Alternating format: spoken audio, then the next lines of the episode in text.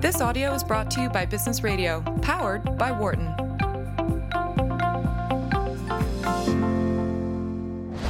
From the campus of the University of Pennsylvania Wharton School, this is Your Money on Business Radio, powered by the Wharton School. Here is Professor Kent Smetters. Hello and welcome. You're listening to Your Money. I'm Kent Smetters, uh, professor here at the Wharton School in Philadelphia. We are live every Tuesdays from 5 to 7 p.m. Eastern. That's 2 to 4 p.m. for those of you on the West Coast. And the purpose of this show is simply to help you make better decisions with your money. We often focus on ways to increase your productivity and your income in the first part. And in the rest of the show, typically focus on ways wisely spend and save your money, including things like paying down debts, buying insurance, and of course, how to invest your money. And really, the most fun part of the show is we take your calls throughout the entire show to give you advice what to do with your money. So today I'm joined by three great guests. The first will be Steve Vernon, who is the president of Rest of Life Communications. We're going to be talking uh, a, a, bit about his new book called Retirement Game Changers and um, what key decisions do some older workers uh, face today. And then uh, later in the show, you know the routine by now. I'll look about financial advisors taking your calls with me about your own financial situation. So the first will be John Luskin of Defined Financial. And we're going to do some uh, just general financial planning. And then later in the show, welcome back uh, Steve Medlin from Tabor uh, Capital Management. We're going to be talking about some millionaire next door types.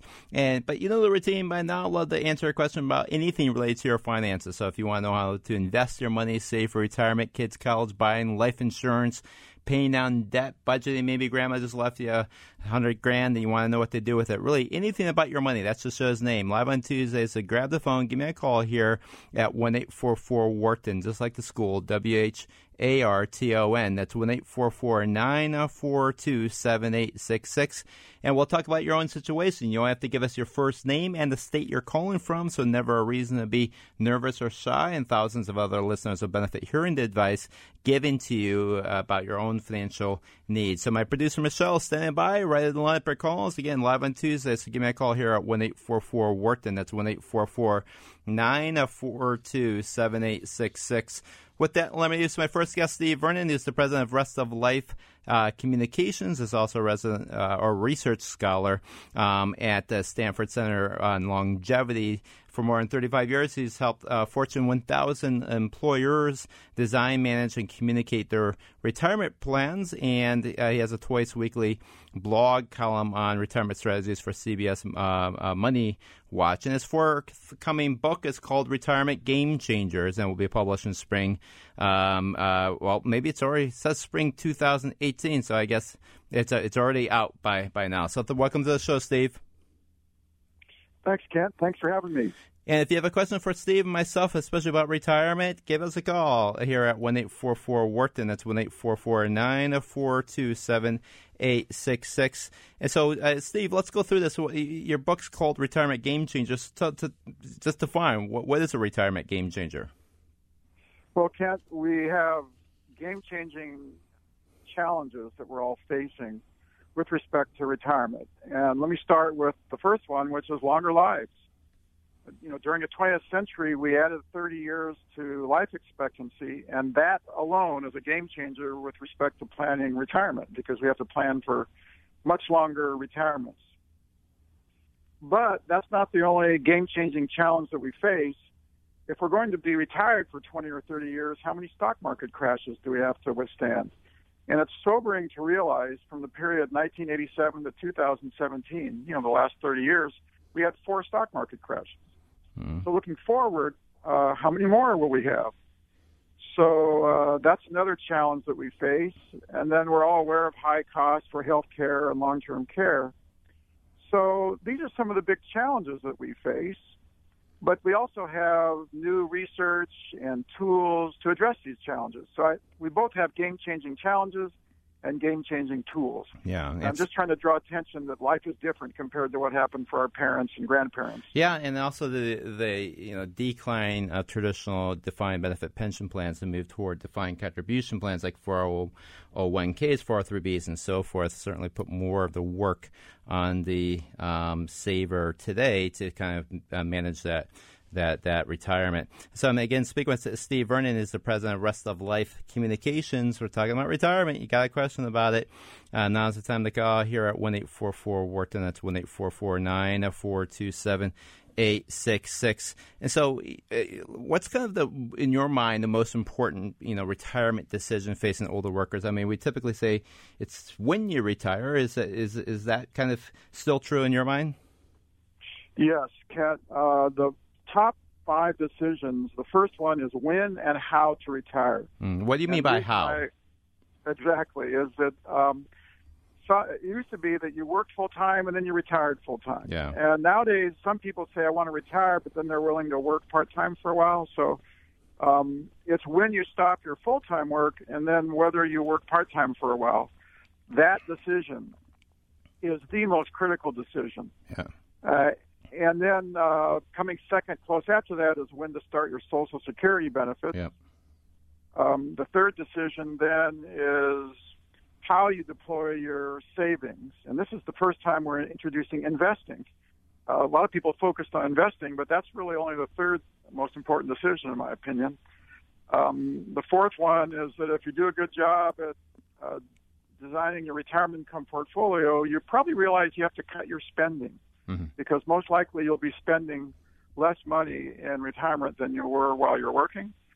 And then finally, fifth, we can't forget uh, you got to take care of medical costs. Uh, yeah, make yeah. smart choices for medical insurance. So those are my top five. Yeah, no, that's a, a perfect list. I mean, clearly, when you retire, and like you said, now nowadays, when you think about jobs at Costco and so forth, it's also house. I mean, maybe you get some part-time income coming in. That's the, the, the big decision. And certainly, we talk a lot about claiming Social Security. A lot of people don't realize that you don't have to claim Social Security when you're retired. A lot of people are better off just waiting until age 70.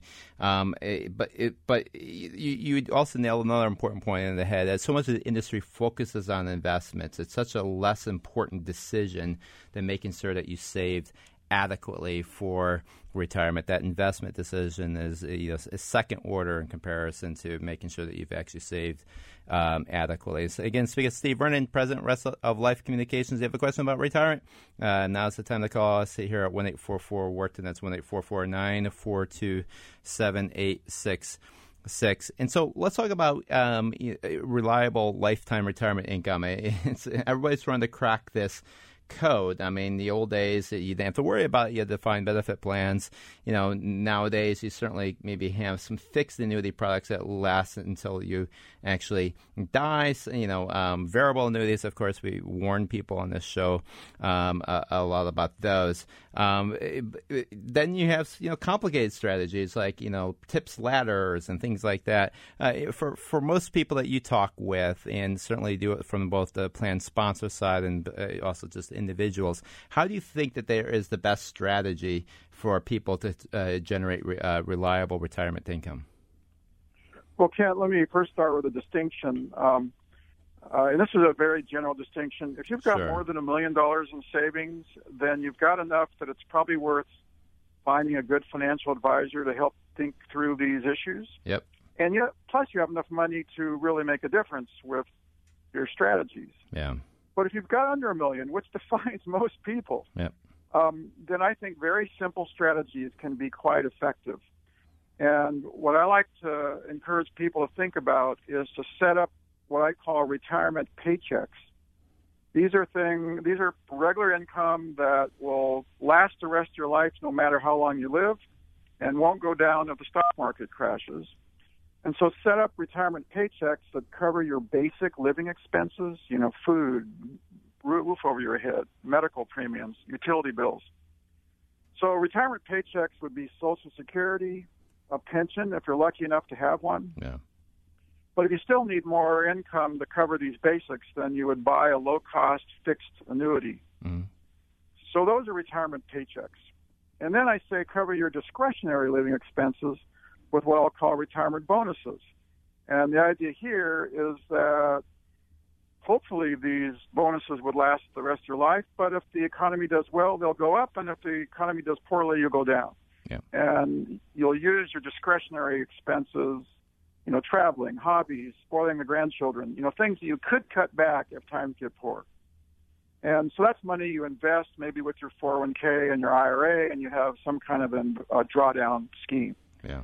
So to me, this is a very simple way of thinking about it that a lot of people can use to decide when and how they can retire. Yeah, and you, but you also mentioned medical costs on your answer the previous question, a list of five things there. And as you know, people greatly underestimate, you know, what they are going to need in out-of-pocket medical payments in retirement because they think Medicare covers it, and they don't realize there's a lot that Medicare does not um, cover. So, as you probably know, EBRI and Fidelity Benefits do an annual survey, and they basically find the average couple going into retirement today is going to be, you know, spending about a quarter million dollars and kind of stuff that's not covered by um, Medicare. How do you think about saving for those things? Because if it, those aren't really just the paychecks, you know, those are more lumpy, um, and at the same time, it's not bonuses because you know you don't necessarily want to take you know take stock market risk with those.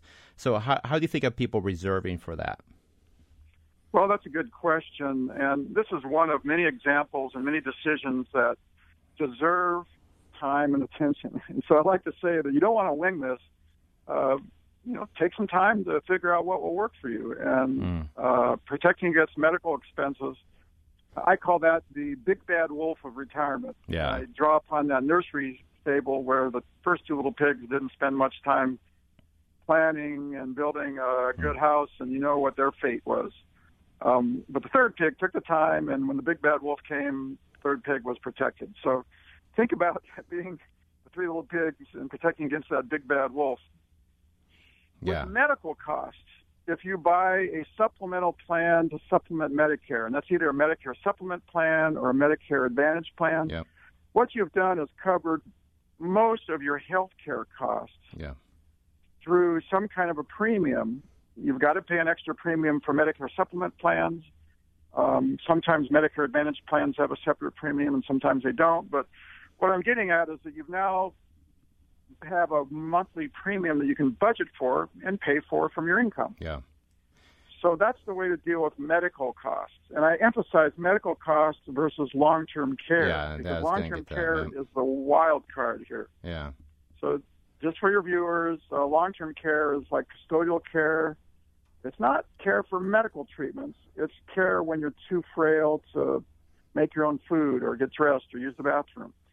And uh, Medicare and medical insurance policies don't cover long-term care, yeah. so that's where you want to pay some attention to. Yeah, and that that's the that was really the, just uh, kind of my question in the sense that you're absolutely right. Those aren't um, technically medical costs because you know you're not talking about inpatient outpatient care. It's usually some trigger called you know ADLs that you know, trigger you know long-term care or skilled nursing, the more extreme example of that. And what is interesting, uh, uh the, the Fidelity and EBRI study does not include things like skilled nursing and their two hundred fifty thousand dollar, you know, um, out-of-pocket costs there. So it's it's uh, you're absolutely right. It's kind of one of the the big kind of wild cards. So I, I definitely like the idea of creating this consistency kind of base layer, safe layer of income.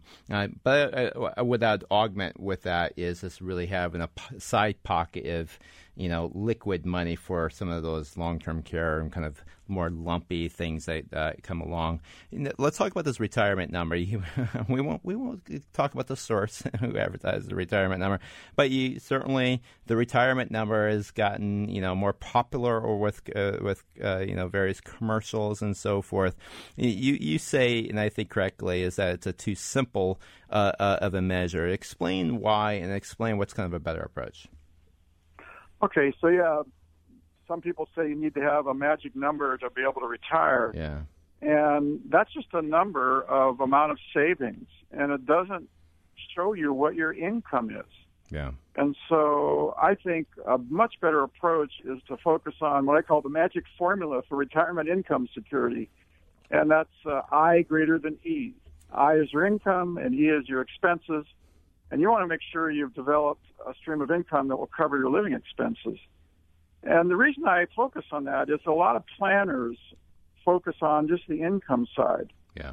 And they say you need an income equal to 70 or 80% of your pre-retirement pay. Well, I've seen the numbers on savings among average Americans, they don't have enough savings to generate that 70 or 80 percent. So it's setting up a target that is unattainable. Yeah.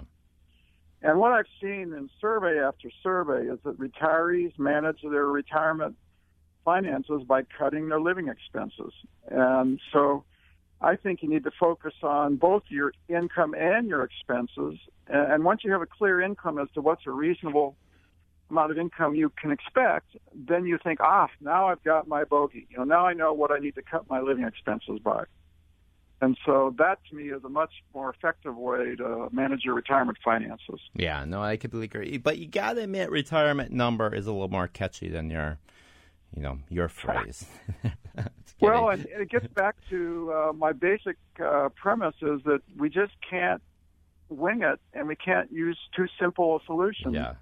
Uh, while we were working and accumulating money, all we had to do, I mean, being a little facetious, but all we had to do was save and invest. But yeah. life becomes more complicated when we enter retirement. So. Yeah, it, it definitely does. No, and I was being facetious, of course, but, you know, uh, it, no question, it, it's not just about income, it's about expenses and how to contain those. And a lot of times people just have very unrealistic expectations about those expenses. So you say, and I completely agree with this point as well, that middle income uh, middle income workers they don't need to be investing geniuses to, to succeed with kind of retirement planning. I often say simpler is better. You know, when advisors say you want to, you know, have you know get your 401k plan have tons of you know options. You know, I point out the thrift savings plan of the federal government has five options, and it's probably the most well designed plan out there, just because it's so simple. I mean, so explain what is it that you know uh, middle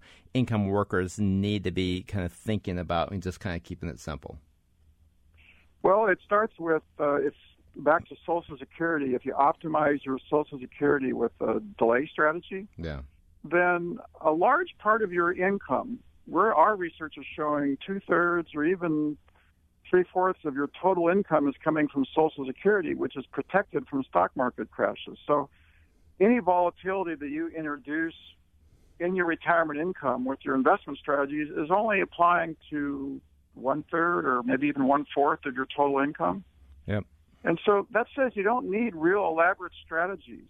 And if you just go with the either a low cost target date fund, which are very common in 401k plans, or a balanced fund. Actually, our research is supporting using uh, even 100% stock index funds um, if you can withstand some of the volatility. Those are real simple funds that are in most 401k plans. So our research is saying that that strategy can actually work better than more complicated strategies. Yeah, yeah. And more complicated often means higher costs and um, trying to be uh, too cute. And you're absolutely right. A slight majority of uh, uh, retirees today get most of their income um, from uh, uh, uh, Social Security and optimizing that. Of course, the the balance to that, I run the Penn Wharton budget model, is that we say Social Security is in worse shape than what the official numbers show. Although the assumption is that they wouldn't be cutting Social Security benefits on you know older workers uh, uh, uh, today. But I completely agree. Getting starting with that safe layer of income like Social Security, um, pensions, and fixed annuities uh, is certainly the way to go. So, what are some of the big mistakes that you see, you know, working Americans make when they're kind of deploying their their savings in retirement? Well, actually, we see two different mistakes, and they go in the opposite direction. Yep. Um, the first mistake comes from people who just wing it, and they just have this say this magic number in mind, and then once they retire, they just use that savings amount like a checking account, and they just write checks to cover the living expenses without a plan to make that last the rest of their life. Yeah. And people who do that, we see typically are spending at too fast of a rate. And come their mid 70s, early 80s, they're going to run out of money with many more good years of life left. So that's one mistake is winging it. But then there's the opposite mistake is that other people become really fearful about outliving their money. So now they're going to minimize their withdrawals and even hoard their money.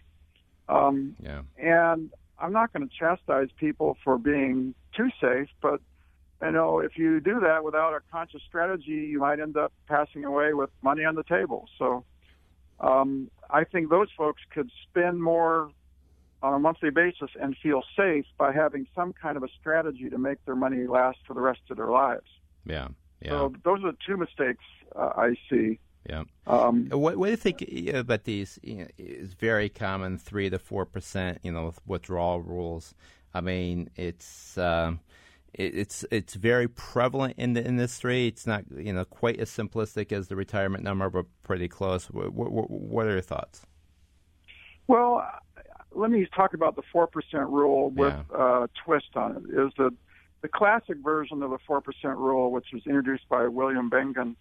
Um, you took four percent of your savings, that was your annual retirement income, and you increased that each year for inflation, regardless of how your investments were doing. Mm-hmm. And what our research is showing is that that works often, but if you do have poor investment experience and you keep withdrawing yeah. at the same rate without cutting back your withdrawals because the stock market's done poorly, you could run out of money. Yeah, yeah. And so we think a better practice is to adjust your withdrawals up or down depending on how your investments are doing. And that involves every year resetting your withdrawal rate by applying a percentage to your remaining savings at each year. Yeah. I think so if you do four percent, if you do four percent of that, that's okay. That'll sure. work. Sure. You know, I think one of the things that kind of drives me crazy about the four percent rule, and I know some people, uh, you know, saying that maybe it should be, you know, three and a half or three percent, but at least going back to the original article, four percent, is that often the comparison is made using Monte Carlo analysis, which in this case I think is an extremely misleading uh, tool because it ignores what economists refer to as marginal utility. And particularly, we value a dollar a lot more when we're poor than we're when we're higher income. And so, as a result of that, you know, they we should be placing a lot more weight on you know those times that we um, you know, underperform than those times that we outperform. And so, you know, in this context, given that this isn't, it's not like I can rerun my life and try to you know, hit the restart button.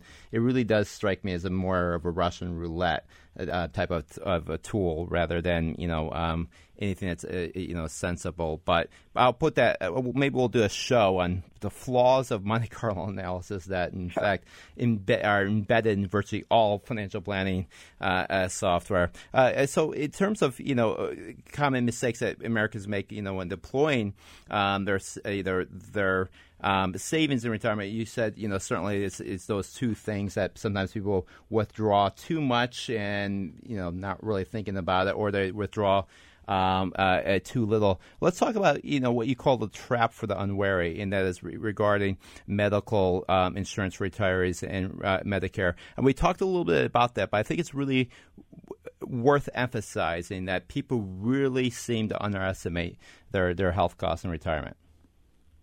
Right. And so first, let's talk about Medicare, which yeah. starts at age 65. Um, and a lot of people celebrate turning age 65 because now they can get medical insurance without worrying about pre-existing conditions. And I, basically, I turned age 65 in May, so I'm mm, doing this for, for myself. And um, it's common to think, oh, Medicare is medical insurance, and to assume that it's like the medical insurance you had while you were working. Yeah. And that's a big mistake because – Medicare, first of all, Medicare has three different parts, each of which has its own premium schedule and its own deductible and copayment schedule. It's not like a comprehensive plan you had while you're working where it's just one plan with one set of deductibles and copayments. So there are significant gaps in Medicare that if you incur a substantial medical claim, you're going to have thousands of dollars out of pocket, unlike the plan you had at work. And so assuming that you've got comprehensive coverage is one of the traps for the unwary. And yeah. you, you really do need to supplement Medicare either with something called a Medicare supplement plan or a Medicare Advantage plan. Um, and that way, you're going to close many of the significant gaps that Medicare has. Yeah. So that's that's part one of the trap to the unwary. Um, is it okay if I talk about sure, trap yeah. number two? Yep, yep. Okay, so trap number two is thinking, oh yeah, when I'm age 65, I don't have to worry about exclusions for pre-existing conditions. Yeah. And maybe, maybe not. Actually, um, the fundamental choice you face as you initially are eligible for Medicare, and this is what I faced a couple months ago. You can either go with traditional Medicare, which has its own set of deductibles and co-payments and its parts. Part A is hospital, Part B is outpatient, and Part D is prescription prescription drugs. That's one way, and it's the most complicated, but also and it has significant gaps. But you've also got the greatest flexibility in choosing healthcare providers. Right. The other way is Medicare Advantage, which combines Part A, B, and D into one plan, so it simplifies your life but then um, you're restricted to the healthcare providers in the plan's network. So it's a basic choice between flexibility and simplicity. And I'm not going to tell you what's right for one or the other, other than to study this and ask you yourself what's right for you.